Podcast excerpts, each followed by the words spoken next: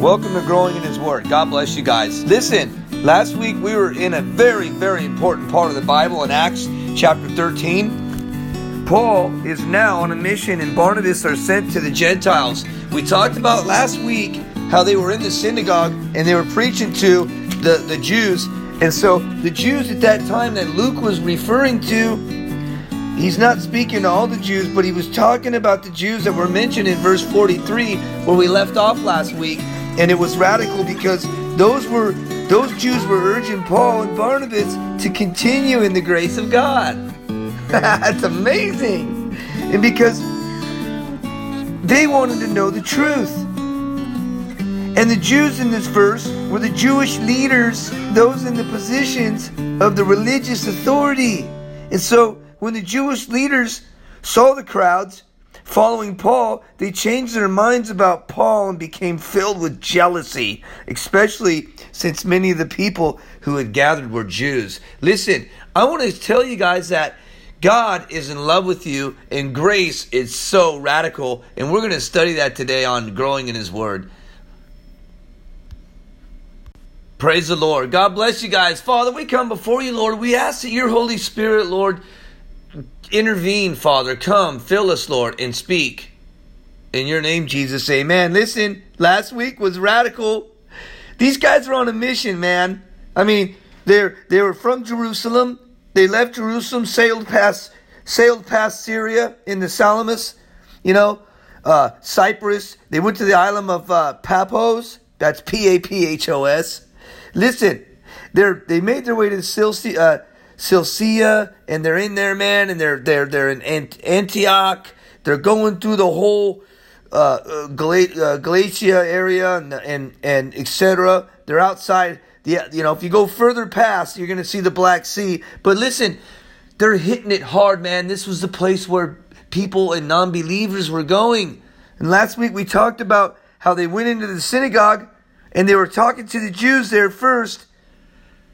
And then afterwards, there was blessing and conflict in Antioch. And that's what we're going to talk about today. Listen, verse 42 says, "So when the Jews went out of the synagogue, the Gentiles begged that these words might be preached to them."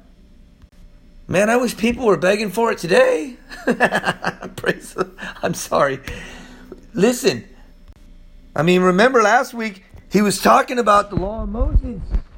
And he was preaching on forgiveness of sins and how everyone who believes is justified from the things which you could not be justified by the law of Moses. He was telling them, listen, it has to happen. Jesus Christ came and he died for you on the cross. Some of them were excited.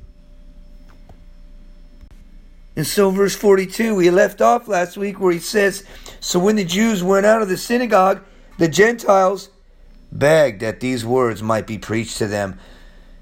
Listen, the Jews, those Jews, some Jews, not all Jews, they didn't want it. So Paul said, okay, we're going to go to the Gentiles.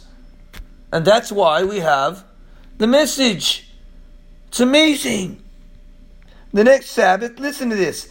"So the Gentiles begged that these words might be preached to them the next Sabbath." Verse 43 says, "Now when the congregation had broken up, many of the Jews and devout proselytes followed Paul and Barnabas, who speaking to them persuaded them to continue in the grace of God." Listen, I don't know if you remember this, but there was a man named Barnabas. And Luke chapter 23 starts on verse 15 where it says this was one of the ugliest man in life. He was a murderer. And Pontius Pilate found that Jesus was not guilty of any crime, and he looked for a way to free Jesus. And basically, it was they wanted Jesus to die. He was perfect. Jesus raised the dead. He delivered the people. He fed the hungry. He healed the sick. He opened the eyes of the blind. But the people wanted him crucified. And he couldn't find any fault in him. And listen, we're going to talk about grace. Because Paul was talking about grace in the synagogue, and some people couldn't understand it. Others knew. I mean, it had to happen. Jesus had to die for us. It was a given.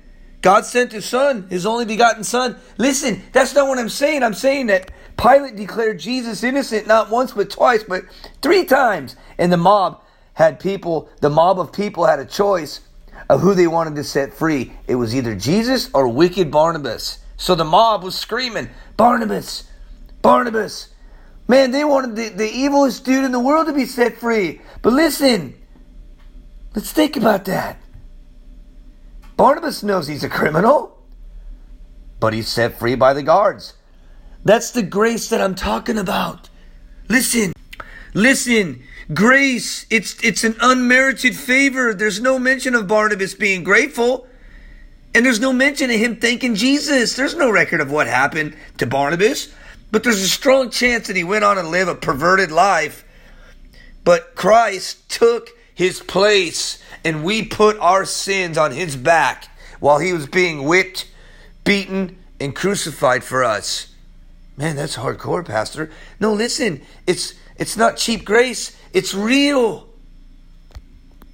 It's real. But the problem is believers and some non-believers, they don't want to repent.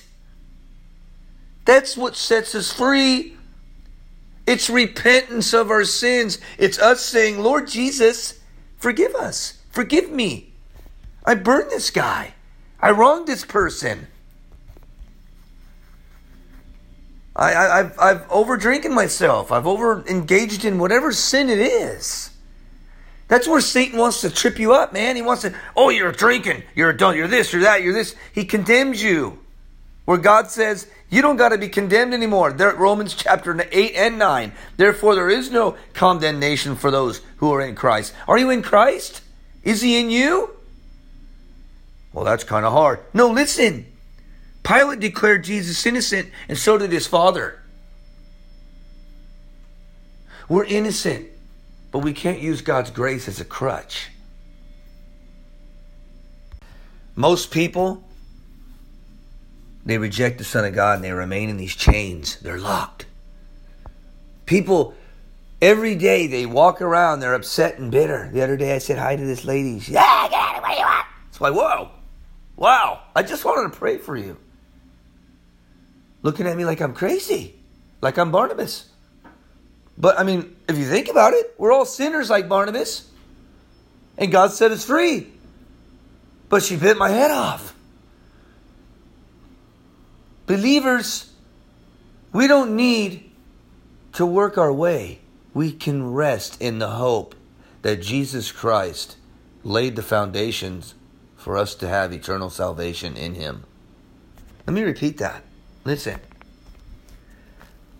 Jesus Christ died for us so that we could have a relationship with him. Grace. Listen, by the grace of God, believers are transformed. There's so many pulpits across America that preach on cheap grace, and it's being promoted every day. Listen, but cheap grace don't have the power to set believers from sin, free from sin. This cheap grace says, just believe and get saved. Who cares about repenting? You don't need to repent. Jesus is saying, no, we need to repent so we don't continue in that sin. And so we see the blessing in the conflict of Antioch, where, you know, here we are on verse 44. I'm kind of getting veered away, but I'm not, because we're in 43 where it says, now, when the congregation had broken up, many of the Jews and devout proselytes followed Paul and Barnabas, who, speaking to them, persuaded them to continue in the grace of God. That's the grace he's talking about. He's saying, dude, look, you don't got to work your way. You don't got to buy no tickets, man. You don't got to spin no wheels. It's free. I love it. It's free. And so on the next Sabbath day, listen to this, verse 44, almost the whole city came together to hear the word of God. Now they're like, wow, I could be forgiven of my sins. Amazing. All I got to do is repent. But he's not preaching cheap grace. Listen, verse 45 says, but when the Jews saw the multitudes, they were filled with envy in contradicting and blaspheming, they opposed the things spoken by Paul. Then Paul and Barnabas grew bold. They grew bold. Listen, highlight that, believers. It was necessary that the word of God should be spoken to you first, but since you reject it and judge yourselves unworthy or everlasting life, behold, we turn to the Gentiles. Wow. They said, you know what, man, we're out of here. We tried so many times. You want to keep following the law? That's your business. But we're not going to force Jesus on you. Verse 47 says, for so the Lord has commanded us. Listen. For so the Lord has commanded us. I have set you as a light to the Gentiles, that you should be for salvation to the ends of the earth. Amazing. Wow. Listen to this. You guys are going to love this. I'm going to read through, and we're going to recap some stuff that's so important in our own lives. Okay? Because you remember how wicked you were before Christ. Before you had Christ in your life, you were in chains. You were a prisoner to sin. You were lost, and you were never trying to be found. So here we see an innocent man took away our chains. The God-man, Jesus Christ.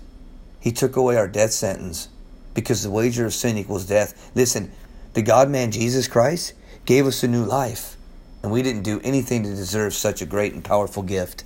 Listen to this. It's amazing. Verse 48 says, now when the Gentiles heard this, they were glad. They were glad, listen, and they glorified the word of the Lord. And as many as had been appointed to eternal life believed. Listen to that. That's a big nugget. Now when the Gentiles heard this, they were glad. They accepted it. And they glorified the word of the Lord. And as many as been appointed to eternal life believed. Listen, and the word of the Lord was being spread throughout all the region.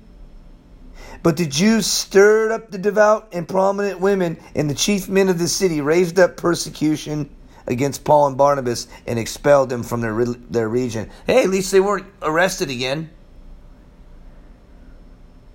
But they took off the dust from their feet against them and came to Iconium. And the disciples were filled with joy and with the Holy Spirit. Listen, we're going to touch on this. This is amazing. Listen, be strong in the grace, man. 2 Timothy. We got to hold fast to the pattern of the sound words. But you therefore, my son, be strong in the grace that is in Christ Jesus, and the things that you have heard from me among many witnesses. Commit these to faithful men who will be able to teach others. Also you therefore must endure hardship.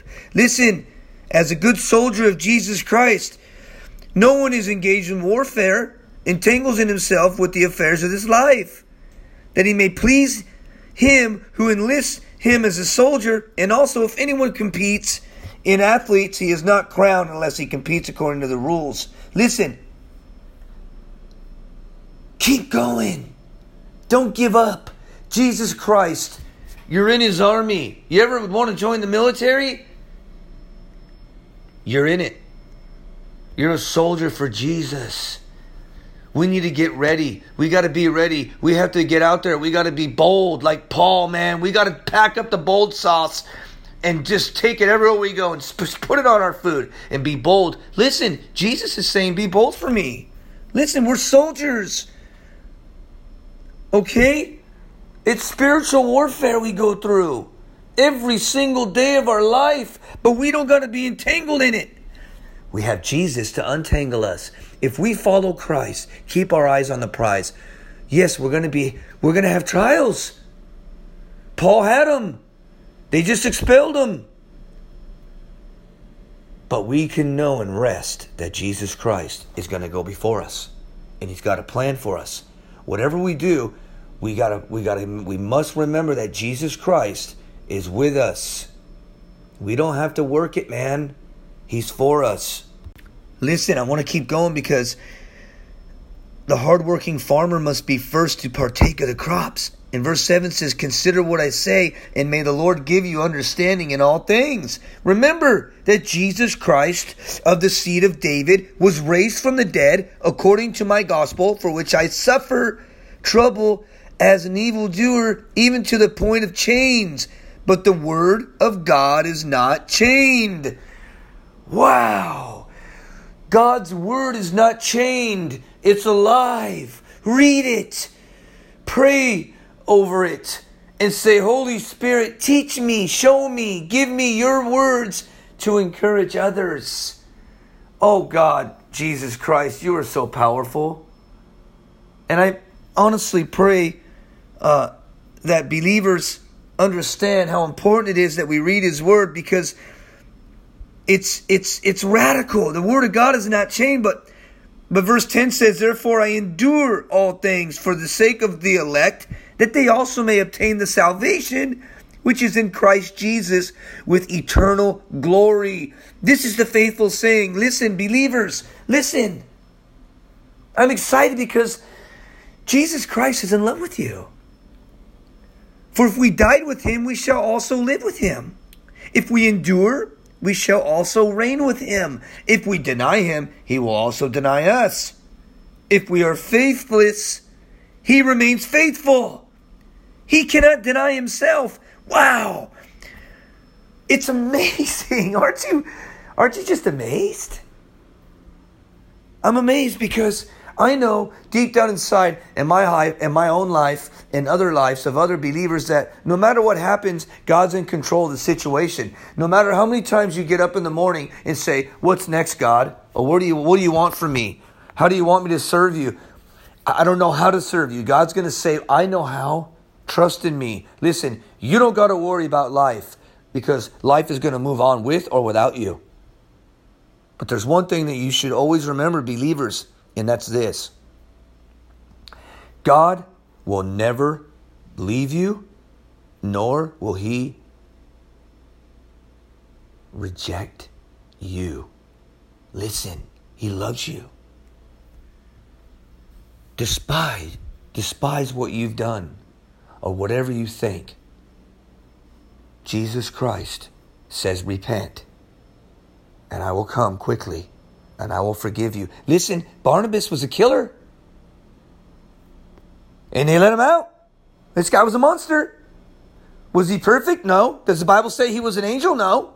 He probably ended up going, the wicked way he went. But God gave him that choice to say, "I'm done. I'm finished. I'm finished." He gave him that choice. And at the same time, he took our sins, Jesus did. He bore our sins. Our sins put Him on that cross. Paul taught in the synagogue. God's grace. You don't got to work your way no more. You don't got to. Moses was the forerunner. Yes. Yes. Messianic. Yes. But we don't have to work our way anymore. The work has been done on the cross. What do you mean? But it's not cheap grace. What do you mean by that, Pastor?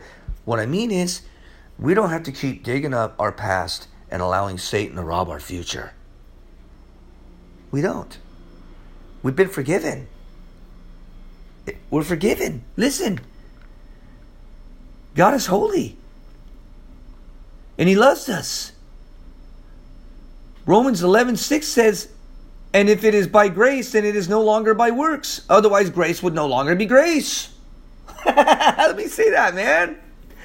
Ephesians 2:8-9 says, "For grace you have been saved through faith, and that not of yourself. It's the gift of God." It's a Merry Christmas gift. Imagine that. You wake up in the morning, you're a rotten sinner like all of us, and then there's a big old present under your tree. And Jesus is there going, "Hey, here's my grace." Wow.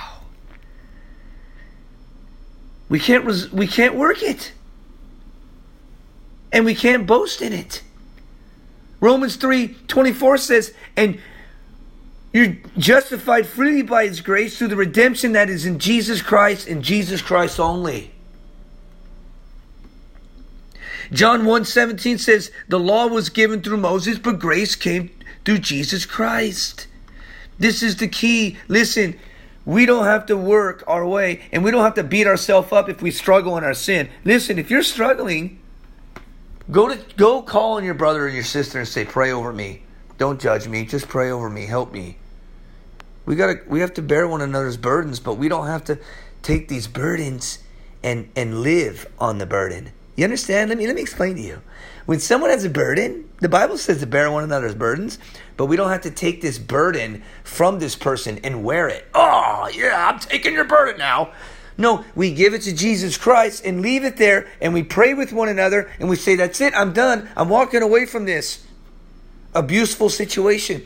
I'm walking away from this whatever sinful lifestyle it is that I'm living, because I can't do it anymore. Listen, we can't do it anymore. Believers, non-believers, you can't do it on your own. Jesus Christ said it. You're going to come to a point in this life, you're going to hit a brick wall, and you're going to bottom out, and you're going to say, I don't know what to do anymore.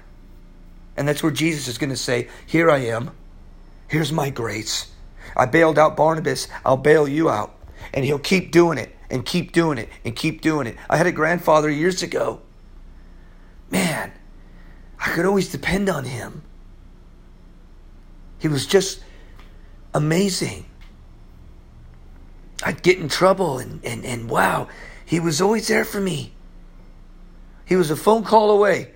And even though the things that he didn't like me doing, he never judged me. Before I was a pastor, he would never judge me. Hey man, my car broke down. He'd be there. Is your car broken down? Jesus will be there. He was like Jesus. He reminded me of him being like Jesus. Never judged me.